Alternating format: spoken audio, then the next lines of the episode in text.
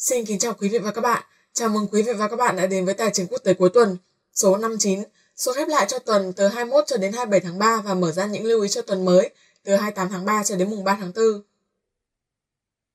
Theo ông Trần Khắc Minh, có vẻ như cuộc khủng hoảng năng lượng, khí đốt, dầu thô vẫn tiếp tục gây căng thẳng trực tiếp lẫn gián tiếp lên nhiều khu vực và các quốc gia trên thế giới.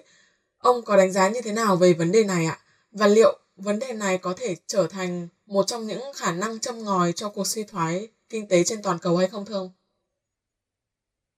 Vâng, xin chào các bạn. Chúng ta bắt đầu số 59 bằng ờ, đánh giá tóm tắt tình hình ờ, thị trường trong tuần vừa qua. Thì ờ, trong tuần vừa qua thì chúng ta thấy rằng là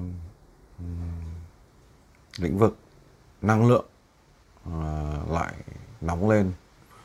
uh, đột ngột sau khi uh, có vẻ lắng dịu đi được ừ, một thời gian ngắn. Đó là ừ, việc xung đột giữa nga và ukraine chưa có dấu hiệu dừng lại. Thêm vào đó việc uh,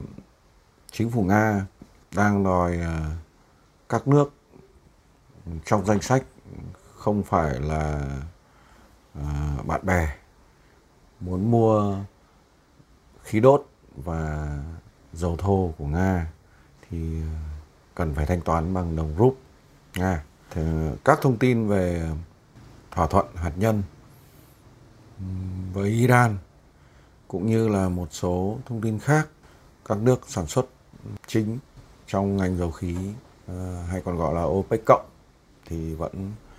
chưa có dấu hiệu là muốn tăng sản lượng để bù đắp việc thiếu hụt lượng dầu khí từ Nga. À, nó làm cho lĩnh vực năng lượng lại nóng lên.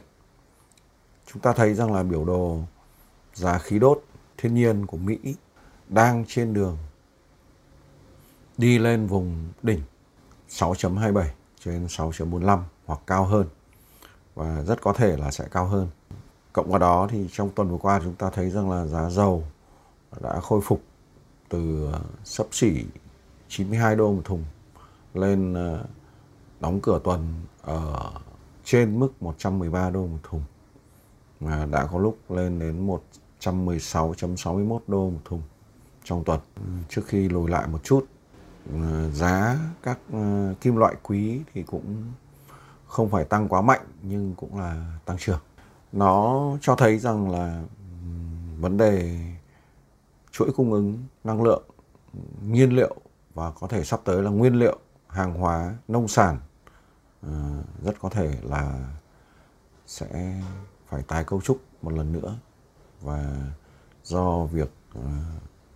xung đột địa chính trị ờ, lan ra các lĩnh vực kinh tế khác. Chúng ta quan sát biểu đồ thứ ba, đó là việc là trong tuần vừa qua thì có một sự kiện ừ,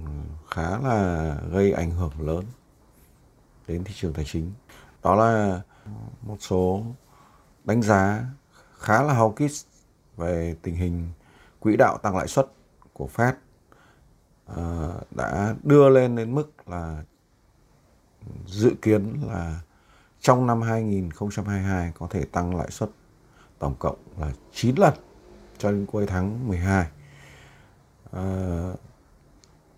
và hiện nay thì ờ, thị trường đang pricing à, khoảng 60% ừ, việc à, tính toán này. Tuy nhiên là thị trường cũng ừ, pricing khoảng 30% um, ừ, là cuối năm 2023 cho đến năm 2024 thì sẽ có hai lần cắt lãi suất. Nó xuất xuất phát từ vấn đề là thị trường trái phiếu trong tuần vừa qua có thể nói là một cuộc tắm máu. Và ờ, bán tháo trái phiếu vẫn chưa dừng lại do việc ờ, đường cong lợi tức trái phiếu tăng vọt, đặc biệt là lợi tức trái phiếu 10 năm liên quan trực tiếp đến ờ, lãi suất ngắn hạn của Mỹ đã tăng có lúc là vượt quá 2,5% và à, tất cả các mức lãi suất ngắn hạn đều tăng. Nó làm cho thị trường trái phiếu có vẻ bất ổn do lượng trái phiếu bị bán tháo ra quá lớn. Và chúng ta thấy rằng uh, nó ảnh hưởng khá lớn đến đánh giá của các nhà phân tích về tình hình thị trường và cũng như là tình hình kinh tế ờ, trong tương lai gần thì ờ, có một điều ừ, cần lưu ý rằng lãi suất thế chấp ừ, đã bùng nổ lên cao và với tốc độ nhanh nhất trong nhiều thập kỷ qua. Chúng cũng đã tách biệt đáng kể khỏi lợi suất trái phiếu kho bạc 10 năm. Ừ, Hiện tại là đã cao hơn 200 điểm phần trăm so với cả à, lợi suất trái phiếu kho bạc 10 năm. Và trong trong tình huống đó thì chúng ta thấy rằng là thị trường đang lo ngại rằng đã bắt đầu vào vòng nguy hiểm và à, thông thường 6 trong 7 lần suy thoái gần đây à, ngay sau khi à, mức à, tăng của lãi suất thế chấp vượt quá 200 điểm phần trăm so với lãi suất trái phiếu 10 năm thì đã xảy ra. Và đường không đường cong kho bạc kỳ hạn à, có dấu hiệu đảo ngược kỳ hạn ngắn ấy, có dấu hiệu đảo ngược. Và nếu như đường cong này đảo ngược thật thì đó là một vấn đề lớn của thị trường tài chính sắp tới. Trong uh, tuần tiếp theo chúng ta cần lưu ý hết sức thận trọng đặc biệt là cuối tuần khi ra tin non-farm payroll kỳ tháng 3 à, tất nhiên là đánh giá chung thì chỉ số non-farm payroll vẫn khá tốt nhưng chúng ta lưu ý đây là ngày à, đây là tuần cuối cuối tháng cũng là cuối quý và um, nó có thể gây những biến động khá mạnh ngoài sức uh, kỳ vọng của thị trường.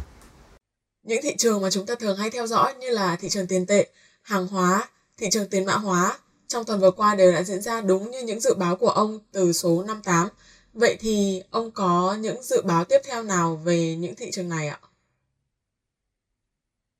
Vâng, chúng ta đi vào phần đánh giá cụ thể à, các thị trường mà chúng ta vẫn thường thường xuyên theo dõi và phân tích. Đầu tiên chỉ số sức mạnh đồng đô la Mỹ Ờ, DXY trong ngắn hạn thì chúng ta thấy rằng là trong ngắn hạn tôi vẫn đánh giá là chỉ số này vẫn ờ, khá vững. Mặc dù cuối tuần trước thì chúng ta thấy rằng là sau khi ờ, Fed quyết định tăng 0,25% lãi suất lần đầu tiên trong 3 năm. Đồng đô la Mỹ có chốt lời khá khá mạnh, tuy nhiên là không ảnh hưởng lắm đến xu hướng trung hạn của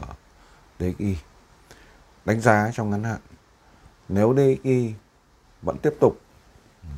tích lũy ở trên mức 97.68 thì chúng ta vẫn kỳ vọng rằng chỉ số này sẽ quay trở lại khu vực 99.27 đến 99.4 thậm chí là 100 hoặc hơn 100 trong ngắn hạn bởi vì uh, theo như một số phân tích và tôi cũng đánh giá là rất có thể kỳ tăng lãi suất tháng 5 sắp tới ừ, sẽ tăng luôn ờ, Fed sẽ tăng luôn 0,5% lãi suất ờ, với một tần suất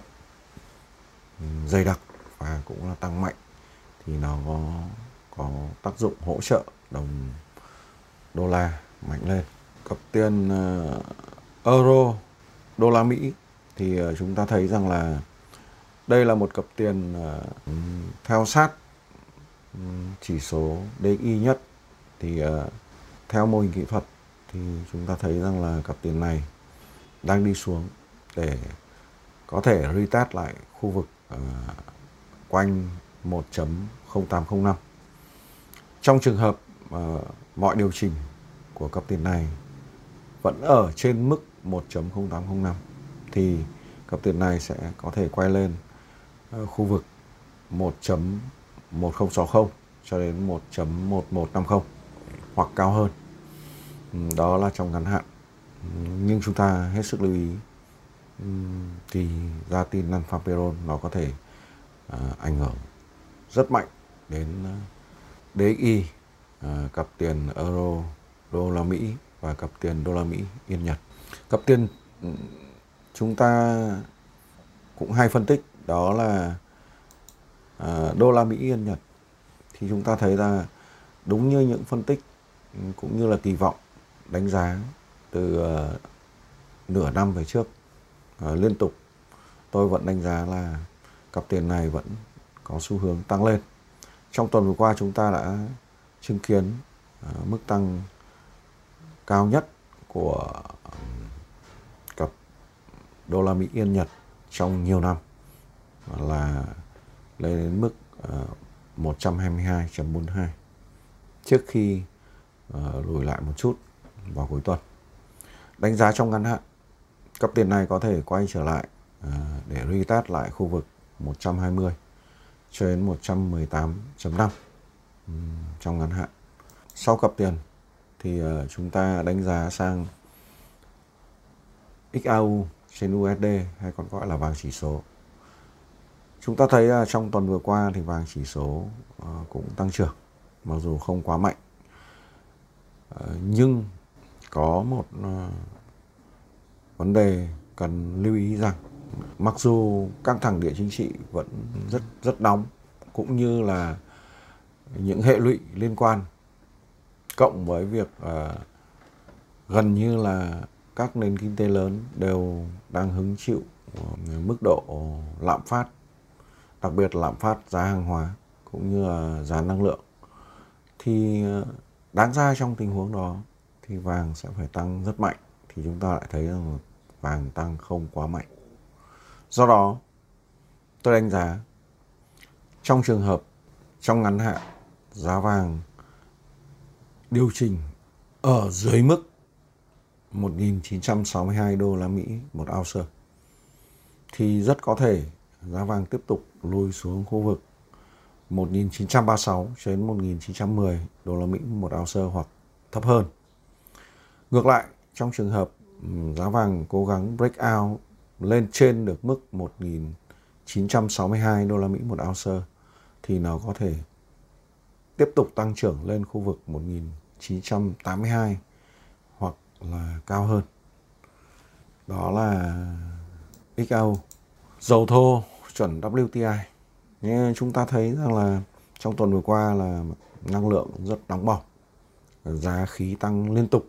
và tất nhiên là giá dầu cũng hồi phục khá liên tục, tính từ đáy ờ, đợt suy giảm vừa rồi là sấp xỉ 92 đô một thùng. Thì ờ, đánh giá là trong trường hợp giá dầu ngắn hạn ờ, breakout hẳn lên trên mức 116.61 đô la Mỹ một thùng, thì nó có thể tiếp tục tăng trưởng lên khu vực 119 cho đến 122 đô la Mỹ một thùng hoặc cao hơn. Còn trong trường hợp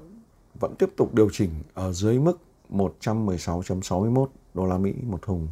thì tôi dự báo rằng ờ, giá dầu có thể suy giảm về 111.5 cho đến ờ, 107.2 đô la Mỹ một thùng. Cuối cùng ờ, chúng ta đánh giá về thị trường tiền mã hóa thì đúng như tính toán của số 58 trước thì chỉ số đại diện cho thị trường tiền mã hóa là Crypto Major Index uh, đã tăng trưởng vượt qua mức uh, 175 177 và hiện tại thì rất có thể nếu như mà nó vượt qua được mức 194 uh, ờ, nó sẽ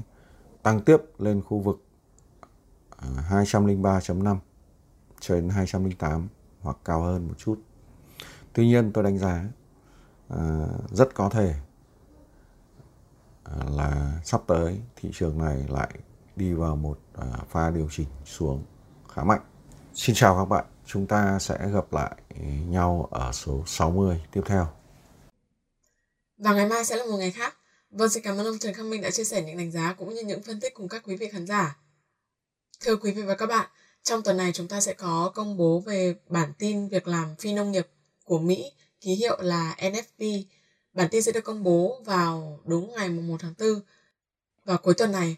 và dự báo rằng bản tin này cũng có thể có khả năng sẽ gây ảnh hưởng lớn lên thị trường tài chính toàn cầu. Chúng tôi xin mời quý vị và các bạn hãy chú ý đón xem và quay trở lại chương trình vào thứ hai tuần sau để chúng ta cùng tiếp tục theo dõi thị trường cũng như là đưa ra những phân tích dự báo tiếp theo cho những thị trường mà chúng ta thường hay theo dõi nhé. Xin cảm ơn các bạn. Các bạn có thể đưa ra những câu hỏi, chủ đề mà các bạn quan tâm ngay dưới phần comment video hoặc trên trang Facebook của ông Trần Khắc Minh. Ngoài ra, hòm thư trần khắc minh tcqt a gmail com cũng luôn hoạt động để nhận những thắc mắc đến từ các bạn. Những câu hỏi chủ đề được đề xuất bởi các bạn sẽ được ông Trần Khắc Minh giải đáp trong các số tài chính quốc tế tiếp theo. Nếu quý vị quan tâm và muốn được cập nhật theo dõi những tin tức mới nhất từ chúng tôi, xin mời quý vị hãy bấm vào đăng ký theo dõi kênh YouTube Trần Khắc Minh, bấm subscribe và chọn sau khi đăng ký theo dõi kênh, các bạn hãy nhớ bấm vào biểu tượng hình chuông ngay cạnh nút đăng ký theo dõi, chọn thông báo cho tất cả để sau đó YouTube sẽ gửi cho các bạn những tin nhắn cập nhật ngay khi mà chúng tôi đăng những video cũng như là tin tức mới.